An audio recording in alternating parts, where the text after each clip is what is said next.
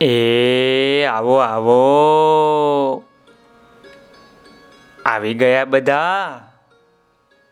હું છું વાર્તા કહેનારો. અરે વાહ ભાઈ, આજે તો વૈશ્વી આવી છે. અને સાંભળો સાંભળો, બાલ દોસ્તો, આજે આ વૈશ્વી બેનનો જન્મદિવસ છે.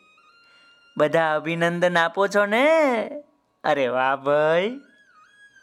અને સાંભળો સાંભળો. આ લીમડીમાં બેઠા બેઠા દેવમ પણ વાર્તા સાંભળે છે.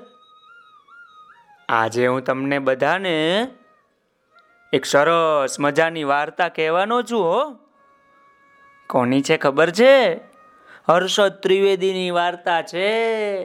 અને વાર્તાનું નામ છે ગોળાભાઈના હાથ પગ ગોળો હોય ને, પાણી ભરવાનો ગોળો.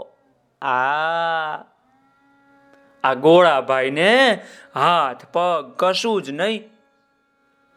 બિચારા જ્યાં બેસાડો ત્યાં બેસી રહે પોતાના પેટમાં ઠંડુ પાણી સંઘરી રાખે.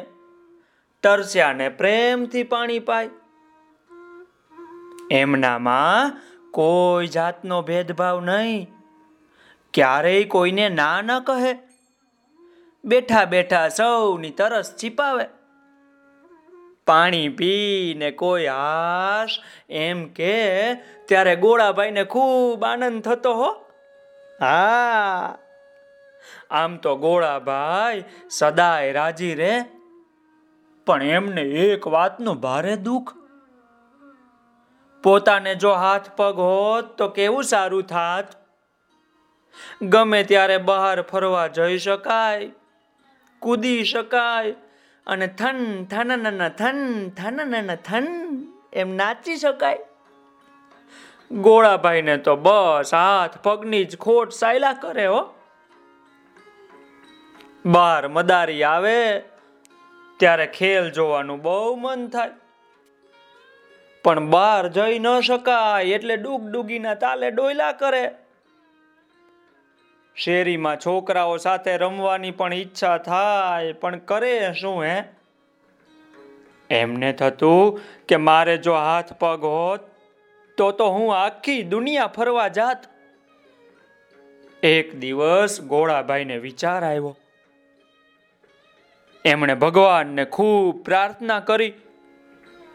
સાચા દિલથી પ્રાર્થના કરીએ તો ભગવાન સાંભળે જ ને. ભગવાન, આ ગોળાભાઈ ઉપર ખૂબ પ્રસન્ન થયા હો ભાઈ. એ તો ગોળાભાઈની બરાબર સામે આવીને ઊભા રહ્યા. પછી કે, હે ગોળા, માગ માગ, તું જે માગે તે તને આપું. ગોળાભાઈ તો કે, મારે રૂપિયા ન જોઈએ, બંગલો ન જોઈએ.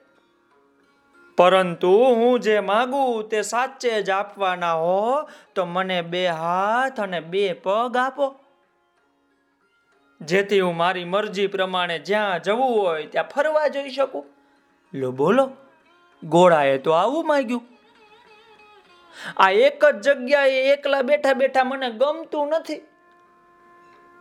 તરત જ ભગવાને આંખો બંધ કરી અને ગોળાભાઈ ઉપર હાથ મૂક્યો. ત્યાં તો કેવો ચમત્કાર થયો. ગોળાભાઈને સરસ મજાના નાના નાના બે હાથ પગ થયા ભાઈ. આ નાના નાના હાથ પગ ઉગી નીકળ્યા હો. અને ગોળાભાઈના આનંદનો પાર ન રહ્યો. એ તો મંડા હાથ પગ હલાવવા થોડા સમયમાં તો ગોળાભાઈ ચાલતા શીખી ગયા.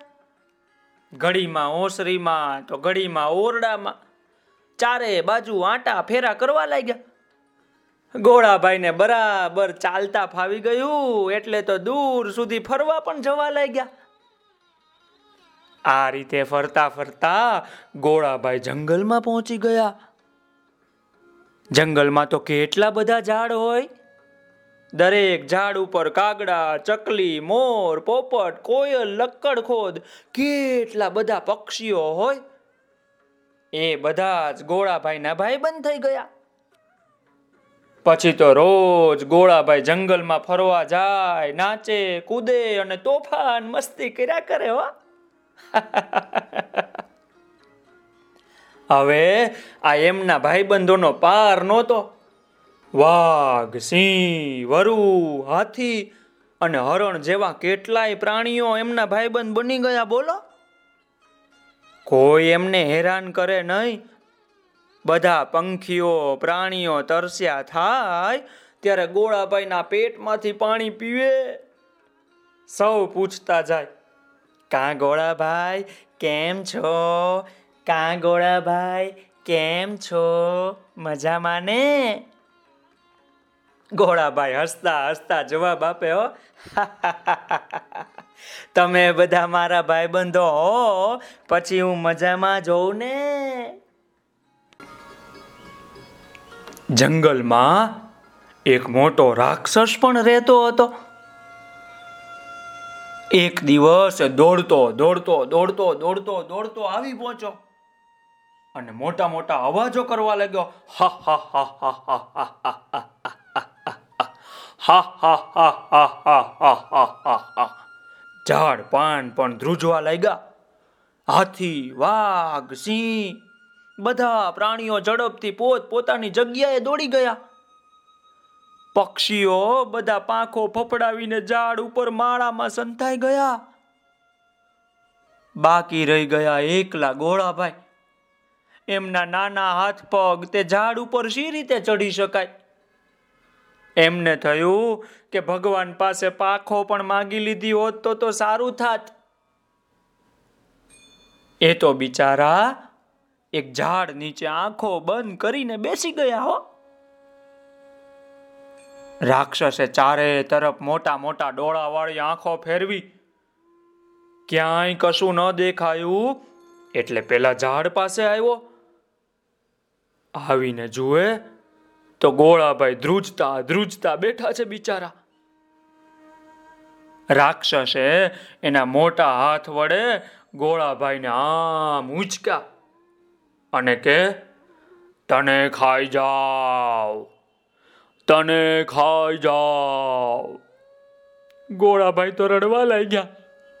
રડતા રડતા વિનંતી કરે, મને ખાઈ ન જશો, મને ખાઈ ન જશો. મારા વિના મારા વિના બધાને પાણી કોણ પાશે? મને ખાઈને જશો. પણ રાક્ષસ બહુ ભયંકર હતો.